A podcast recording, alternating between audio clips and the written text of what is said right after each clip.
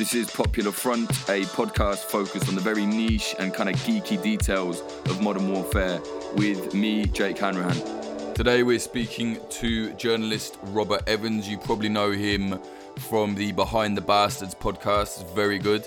He's going to be talking to us today about the situation in America right now with Second Amendment gun right protests.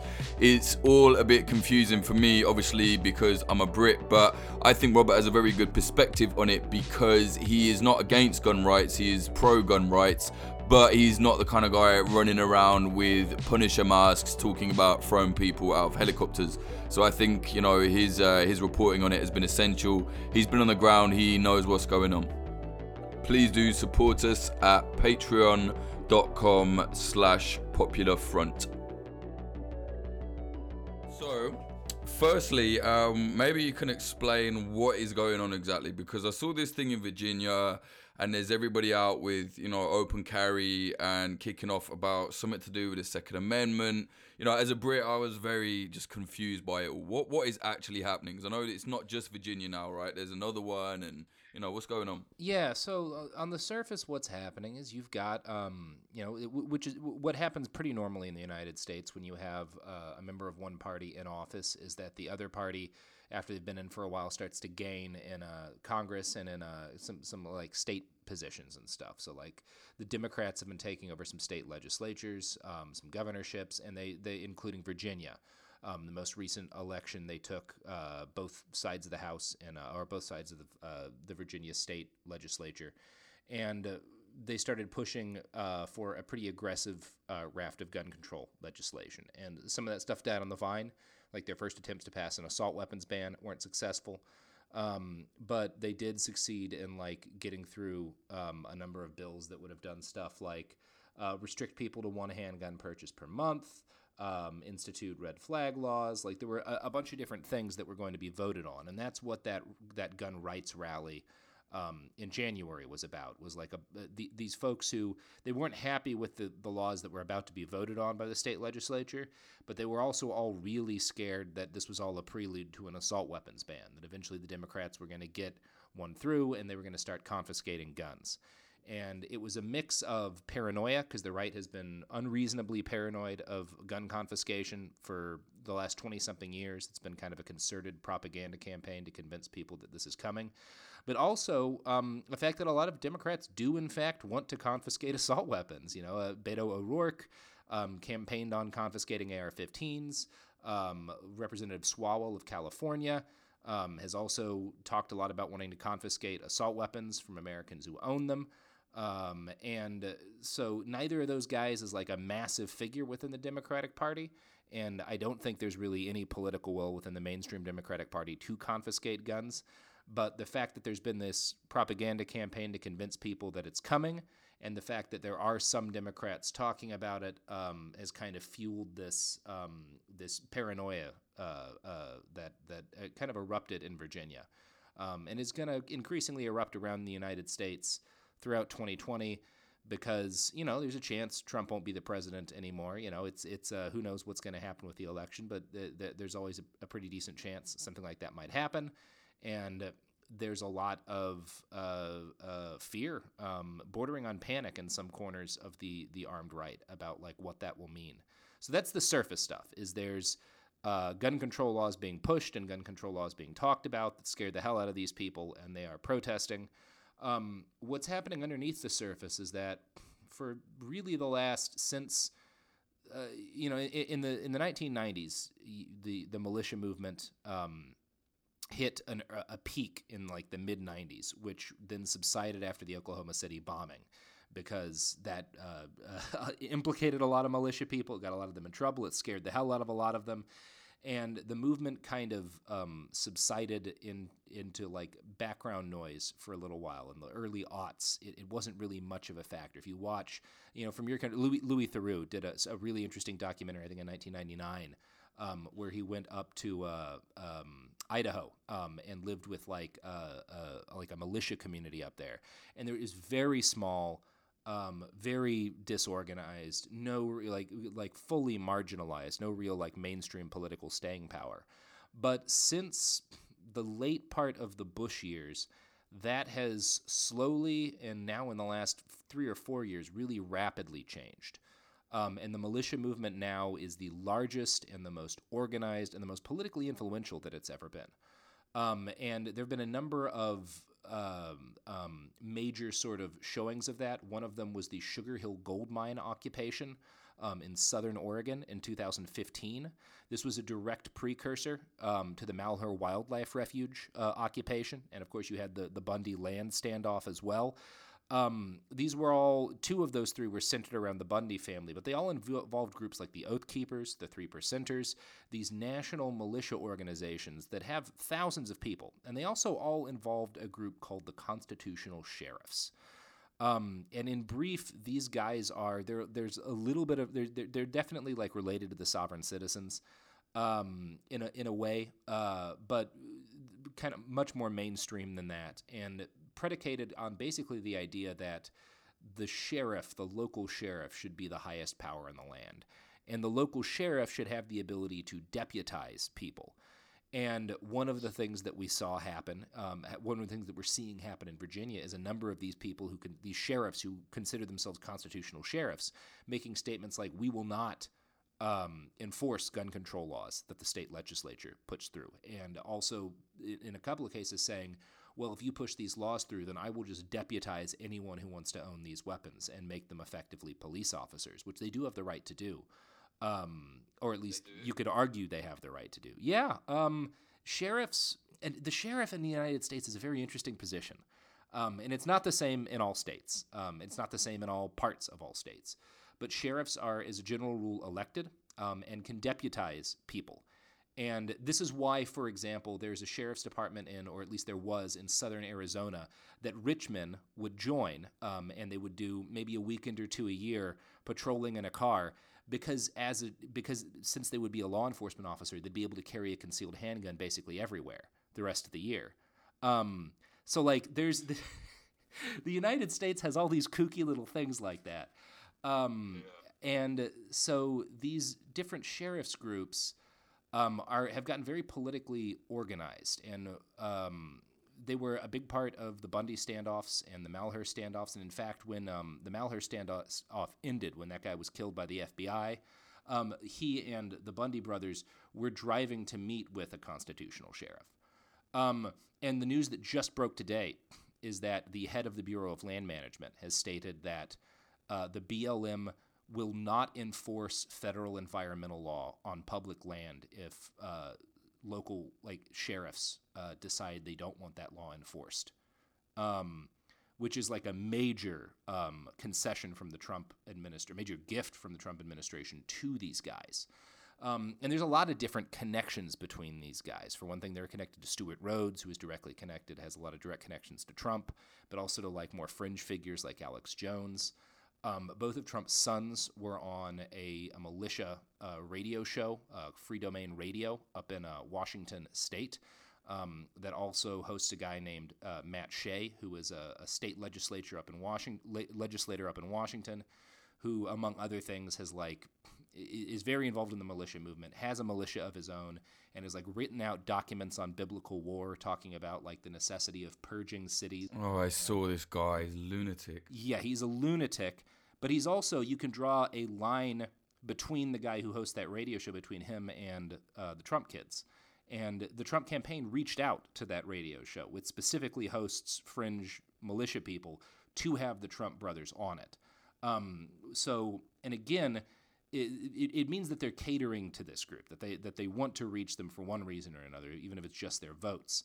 And they're willing to make real political concessions to them. The fact that they're willing to say we're not going to enforce federal environmental law um, if you guys don't want us to, that's a big concession.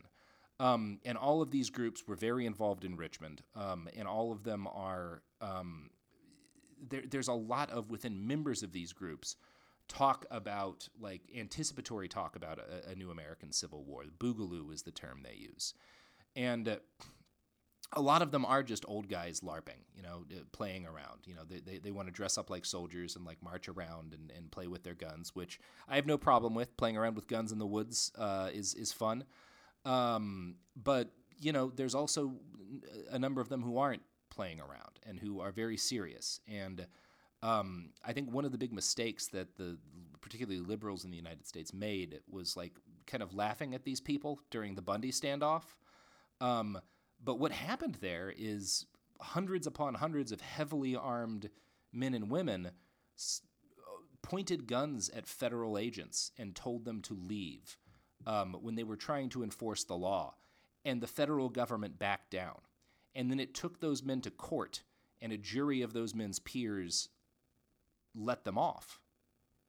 Um, so what you have in this movement is is, is a movement that has n- number one a significant amount of, of support among chunks of the American public, particularly among the rural American public, is incredibly heavily armed, is very well organized compared to how, how well organized it was at least, and is increasingly um, politically influential, and has at least very influential members within it like Matt Shea who want to kill a lot of people. Now you mentioned that Shea and, and the Trump son. I saw some photo the other day where one of the Trump sons, that the, the ugliest one, I don't know his name, but he looks like a fucking street shark. If you have ever seen that cartoon, Yeah, yeah, they, they, they, they, he does look like the street sharks. That's right.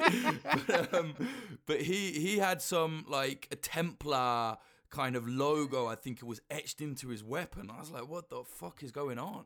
And what's really fucking so the Knights Templar in, uh, imagery. Th- this is one of the things that's most unsettling to me because number one, it, it doesn't necessarily mean anything shady, right? Knights and shit are everywhere. Like that kind of imagery is very popular. It's always been very popular on the right. It's always been very popular on the ki- among the kind of nerds who get nerdy about guns. So the fact that somebody would want like a knight's helmet on their AR's um, mag holder, like, doesn't mean they're a Nazi. On the other hand, both Anders Breivik and uh, Brenton Tarrant referenced multiple times the Knights Templar in their manifestos, and there are a lot of different Knights Templar. Like you, you go on Telegram and search Knights Templar, you'll find a bunch of super fashy skull mask type, you know, kids talking about that sort of stuff. Yeah, it's a bad look. It's a bad look, and I my guess is that the, the Trump's large adult son just wanted to just thought it looked cool. Um, I don't really credit him with being that into this weird, but it's like that's one of the scary things. It's kind of like um, you know, seeing living up in the Pacific Northwest, seeing somebody like roll into a gym with like a big Thor's hammer tattoo, and it's like he might just be just a normal dude who's into that, but also all the Nazis up here are into that. Like you, you can't really know. It's one of the things that makes trying to analyze the actual level of danger in a lot of this really hard to do because there's a lot of things that are um, can be relatively innocuous or can mean somebody is actively saying he wants to murder a bunch of people and you just really can't tell all the time Right. And it, well, let's talk about that because, you know, I'm not one of these guys that thinks everyone that's, you know, a right wing nationalist is therefore Nazi. I don't think that, but it, not saying I'm on their side or anything, but you were on the ground in Virginia. You were amongst all the groups. You have a good idea of what's going on. I mean, who did you see? Was it like extreme right or was it nationalist? What, what was going on?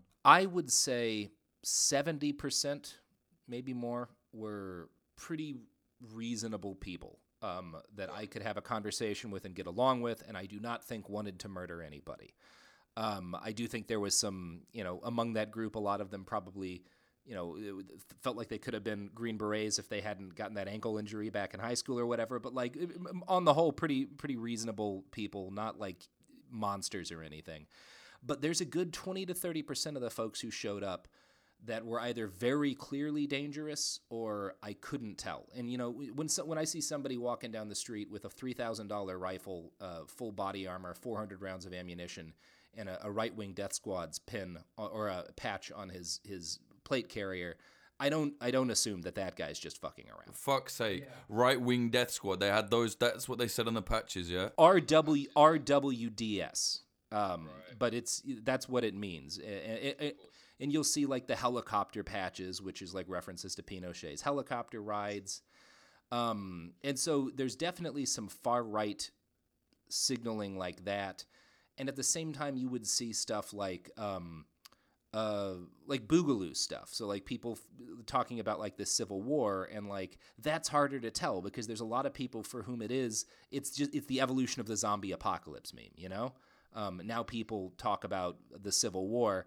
um, as opposed to the zombie apocalypse. But also, a lot of the people who talk about the Civil War do so because they want to kill the people who are their political enemies, and you really you can you never can know.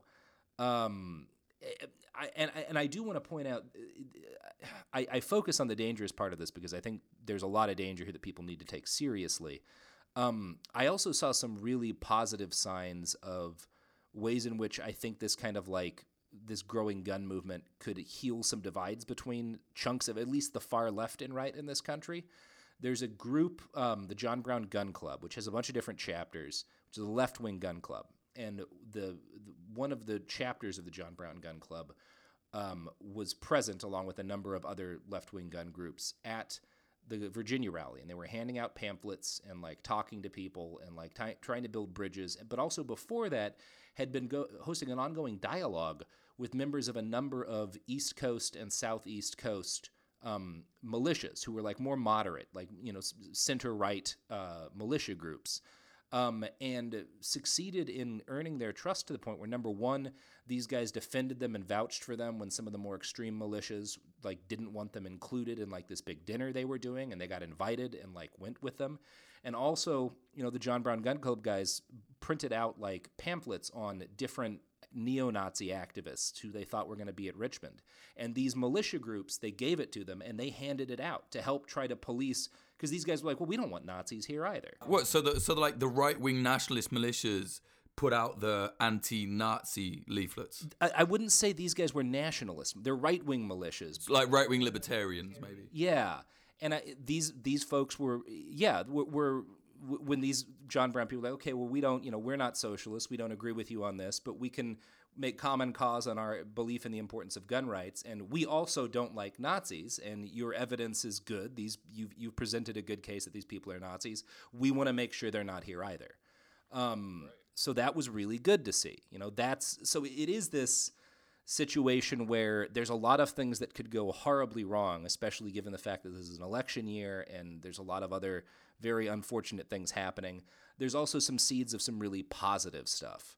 Um, you know, and, and one of the things I saw that was really cool, there's groups of, you know, Virginia in particular has a very um, organized and um, sturdy anti fascist movement.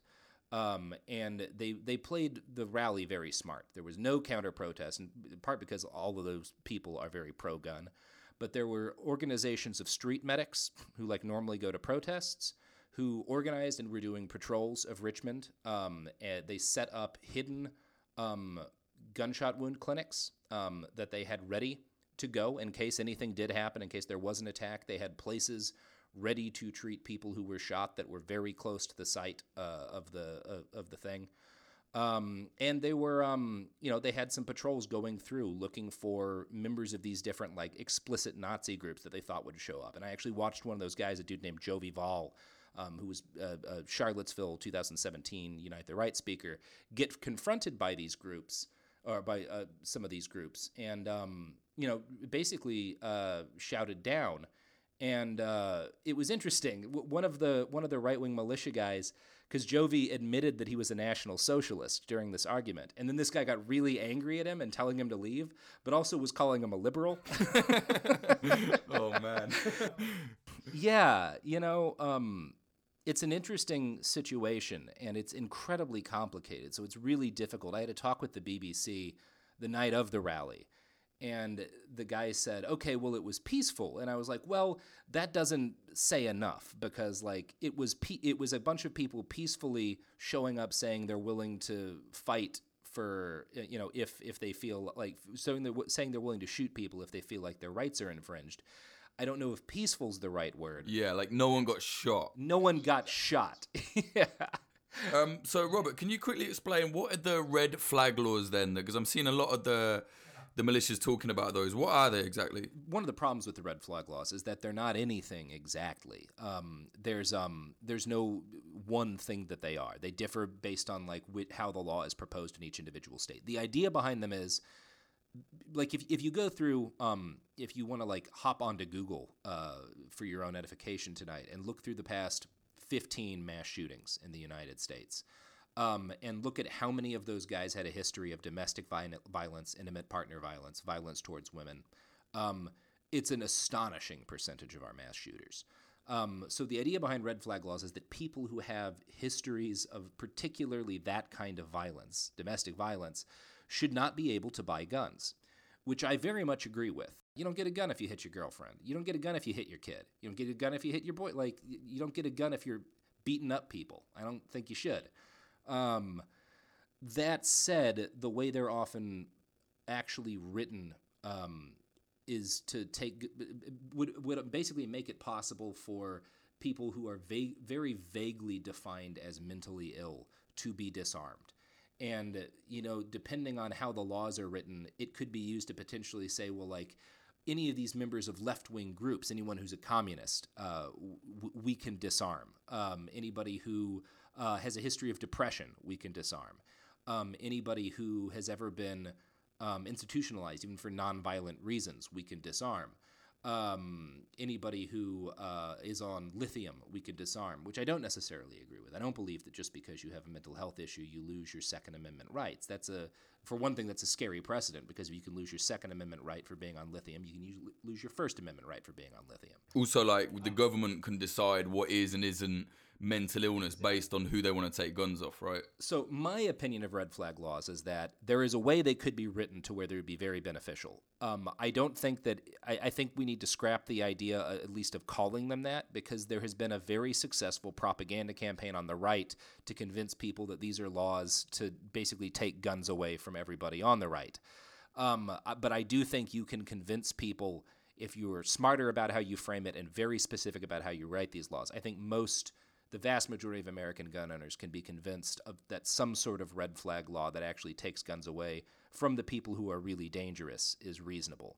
Now, one of the problems is that I don't think most liberals in this country are really prepared to do what would be necessary to make a red flag law um, effective uh, because so if you're talking about we want to disarm people who are have a history of intimate partner violence, domestic violence statistically in the United States, somewhere between 20 and 40 percent of all police officers uh, have a history of abusing their domestic partners, um, and some some studies suggest it's an even higher number.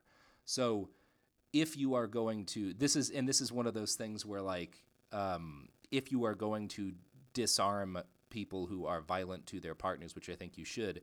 We also were talking about disarming between a quarter and close to half of all police officers, which I'm fine with um, as a matter of personal opinion, but there's zero political will to do. So, yeah, it, it and this is again like I don't know when we actually get to the, the meat of like why gun control is so hard to achieve in the United States in an effective degree, part of it is because um, the people who write it don't actually have a very good understanding of what the issues are, um, and and don't have an understanding of like what a firearm is. Like the the way the laws are written.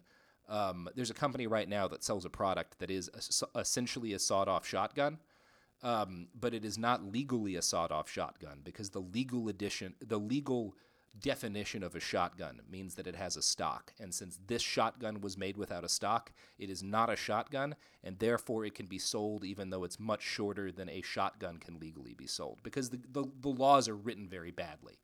Um, so this is one of the problems you have when trying to deal with, and this is one of the things that makes these right wingers more paranoid, is that a lot of dumb gun control laws have gotten passed that banned or restricted things they weren't supposed to. Um, and yeah, I don't know. It's just a giant clusterfuck a lot of the time. I mean, to me, looking at it from over here, it just seems like uh, there's no way to even sort it out personally. Um, how did this all start then in Virginia and, you know, this kind of ongoing wave of, I guess, Second Amendment protests? You know, there was a specific group, right, that kind of riled everybody up. Yeah, the Virginia Citizens Defense League, I think, is, is what it stands for. The VCDL um, is a, a, a, radical gun guns rights organization. Radical is their own term. Like that is what they describe themselves as. Um, that um, they host a yearly event, a yearly lobby day, and a lot of different organizations host lobby days. It's when you like your particular political action group or whatever comes to lobby Congress um, for whatever laws you want or don't want. Um, and this year, it was just kind of a perfect storm. There were a bunch of gun control laws being voted on. Um, people like Alex Jones and a bunch of other like right wing media people um, really hyped up that these laws were a prelude to confiscation. Um, it went viral throughout the right wing media. The president started tweeting about it, and what was normally a gathering of 100 to 200 people became 22,000.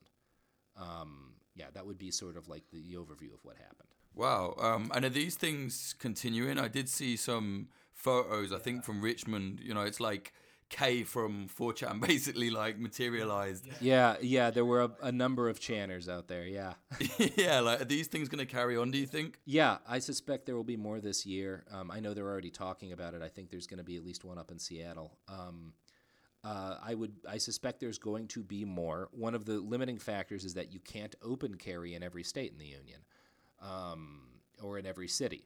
Um, so like there's there is in April going to be an open carry protest in Portland, Oregon, but people will not be carrying there because the city of Portland explicitly bans the open carrying of rifles. Um, so it will be like a protest in favor of a law that would allow open carry, but they won't be carrying. That's there's definitely going to be like another rally in Seattle. There was one actually before the Richmond rally. Um, that was a, an armed rally for gun rights. Um, I suspect you're going to see a lot more of these. And one of the things I'm really interested in is whether or not we see a lot of left right conflict at these events or not.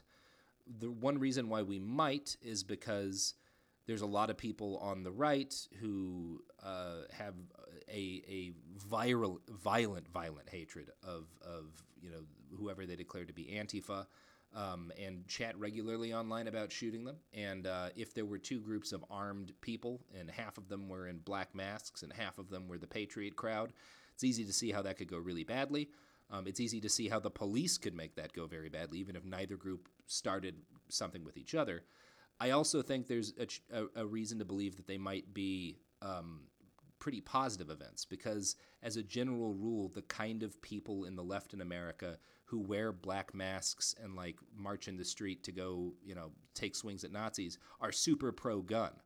Um, and you know, you like you go to um, like Portland, the anti-fascist scene in Portland is very heavily like they, like they like everybody in Oregon has a damn gun. It's natural. Like I think that's to me. I think a lot of the American right had a misconception of what leftism is. Like leftism doesn't mean first, it doesn't mean Stalinism, which I think a lot of them immediately think. And secondly, it you know if, if you're a leftist, well, of course you're you're interested in gun rights because you want to defend yourself from a state that might go rogue yeah. the same way as what they feel, right? Yeah. So I could see it actually being. It has the potential to also be healing, to also bring these groups together and set up avenues of communication and understanding between them like really either could happen.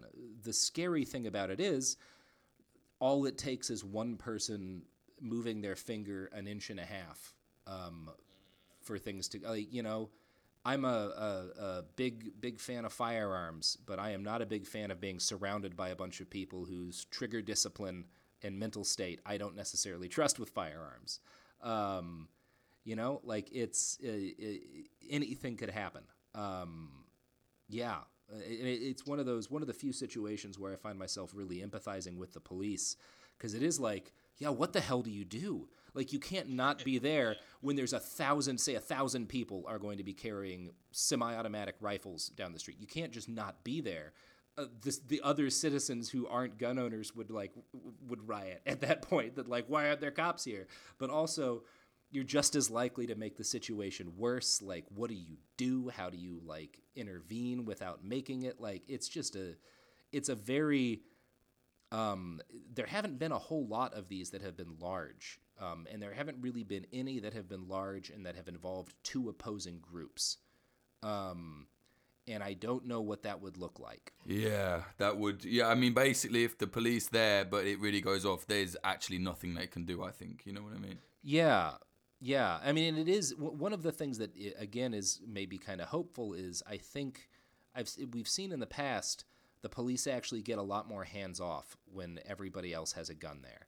Um, you know, Richmond, the police were very polite and stayed back and were in fact not very heavily armed. You did not see a lot of cops. You saw people up on the rooftops, but like the cops down on the street weren't wearing like the full tactical battle rattle thing um, that they they often do. Um, and uh, there was last year an event at Stone Mountain, Georgia, where the Klan was going to go to a, a big Confederate monument to do like a yearly thing that they do. and three or four hundred uh, anti-fascists from around the area showed up and marched with AR-15s and AK-47s and lit a big fire underneath it and like the klan didn't show up and the police they weren't supposed to be allowed to have a fire or burn flags but the police stayed the fuck back because it was three or four hundred people with guns. Yeah yeah there, there, there's something to say about less is more in times like that. Yeah um, so i don't know. You know it is one of those things where i tend towards pessimism um, but i am prepared to be uh, uh, I'm prepared to be surprised in a positive manner by by how things go. But but we'll see. There's really no way to know. Sure. Um, I know you've got to go, but I just got one more question. I'm interested to hear your point of view because you know we, we've been, we've been about together. I know your views on guns is quite similar to mine. You know, people should be able to defend themselves from the state. Um, so I'm interested to know what is actually your thoughts on the fact the protests are even happening. Do you think like yeah, there's some merit in it, or, or what? I think there's absolutely merit in it. Um, I think that um, I, you know, the the specific laws that were being um, pushed for in Richmond, I, I think some of them were unreasonable. I don't think any of them were like terrible. Like, um, uh, uh, or I don't think any of them were like dangerously terrible. I thought the the handgun ban, like the no more than one handgun a month ban, I don't think that's going to really do much. Um, but like most of the stuff that they were pushing, I didn't think was like worth getting that upset over. Although there's an argument to be made that like you've got to start from like a firm position when you feel like your rights are being pushed against. Um, I am. Um, I wish the gun rights movements in this co- movement in this country was divorced from the Punisher skulls and um, uh, uh, like the the the kind of like machismo uh, aspect of it because I think that aspect is part of what makes it what makes it dangerous. Um, I would like it if I would like it if it was more of like the gun culture we saw in Rojava, where uh, everybody knows how to use a gun and a lot of people have them. Um, but you don't see a lot of like posturing. Yeah, it's not cool. It's just a thing they have to do. It's a tool. You need it. It's it serves a valuable purpose. Um, but it's not a, a way to like you know, it, it, it's telling that at some of these rallies, a lot of guys will like wear wear Gucci belts and stuff because it's like, um, and it's like a symbol because like they, they talk about like really nice gear. It's like Gucci gear or whatever. Like if you're you're having like really fancy body armor and and uh, fancy like mag carriers and you know nice optics. Um, it's a hobby. It's a hobby, and it's a status symbol, and um, that's not inherently a bad thing. But when it is, uh, I don't know, when it when it when it gets as attached to ego as it does, and when the thing that is attached to people's ego is something that can kill hundred people in 15 minutes, um, there's there's room for that to be dangerous. yeah, I'd say definitely. Um, okay, mate. Thank you very much. Uh, where can people get hold of you? You know, follow your work. Um, you know, socials, all of that. I'll have a podcast about our trip to Rojava out um, into February, early March. Uh, it'll start dropping. Oh, um, and I will have uh, I have a podcast behind the bastards that people can listen to right now. I also write stuff for Bellingcat, um, so you can find me in all those places. And on Twitter, it's I write okay. Yes, yeah. I also have a Twitter. Brilliant. Thank you very much, mate. All right, man. See you, Jake.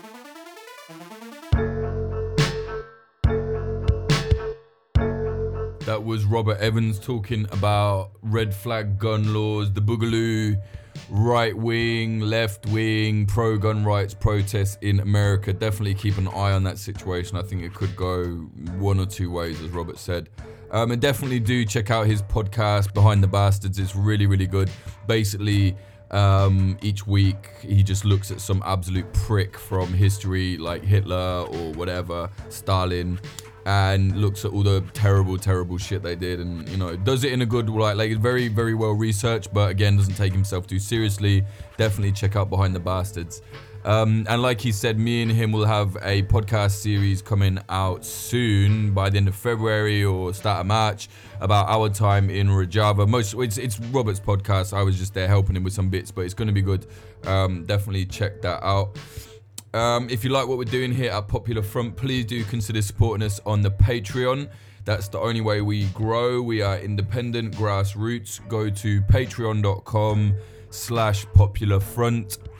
There are uh, bonus episodes, um, all sorts there. We have uh, bonus episodes about weird connections between third positionists and militants in the Middle East and West Papua, like all this mad shit. Uh, what else do we have? We have uh, Dan Newey, the British YPG volunteer, whose family are being really madly harassed uh, by the British government, even though he's away in Syria and they have nothing to do with what he's doing.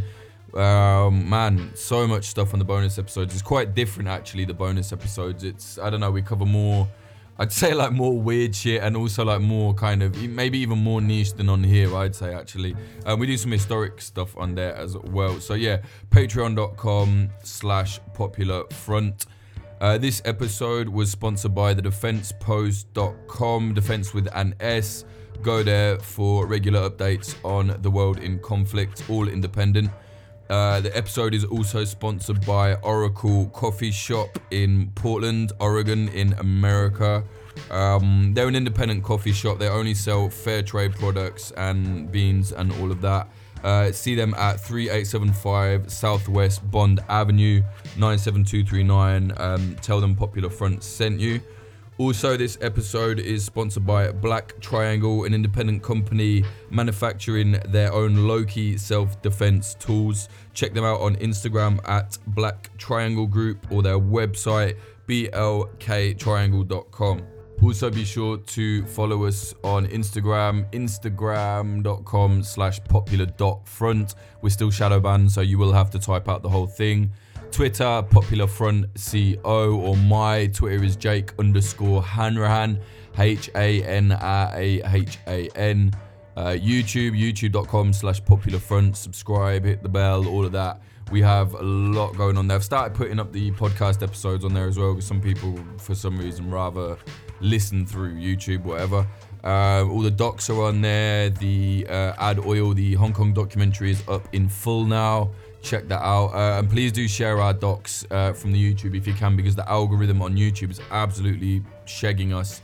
And we we just like we can't get any traction with our docs apart from people sharing it externally. It doesn't show up in any of the fucking recommended stuff. I've had a look. Um, I don't know. Our whole channel got demonetized, and we've had so many issues with YouTube and what have you because you know we don't have big corporations behind us. So it is a bit of an uphill struggle, but we'll get there. Um, what else? What else? Um, yeah, thank you very much to the following patrons. Without you, this would not be possible.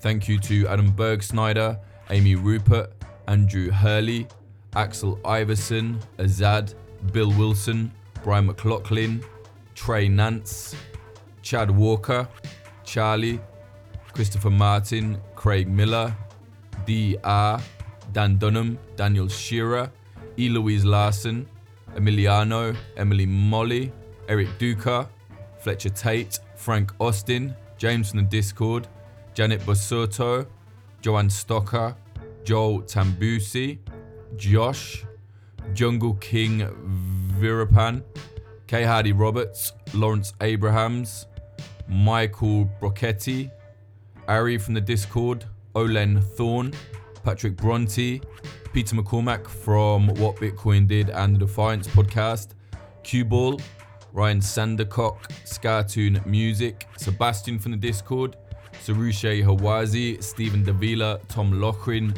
Tony Bin, and Vida Provost. Thank you very much.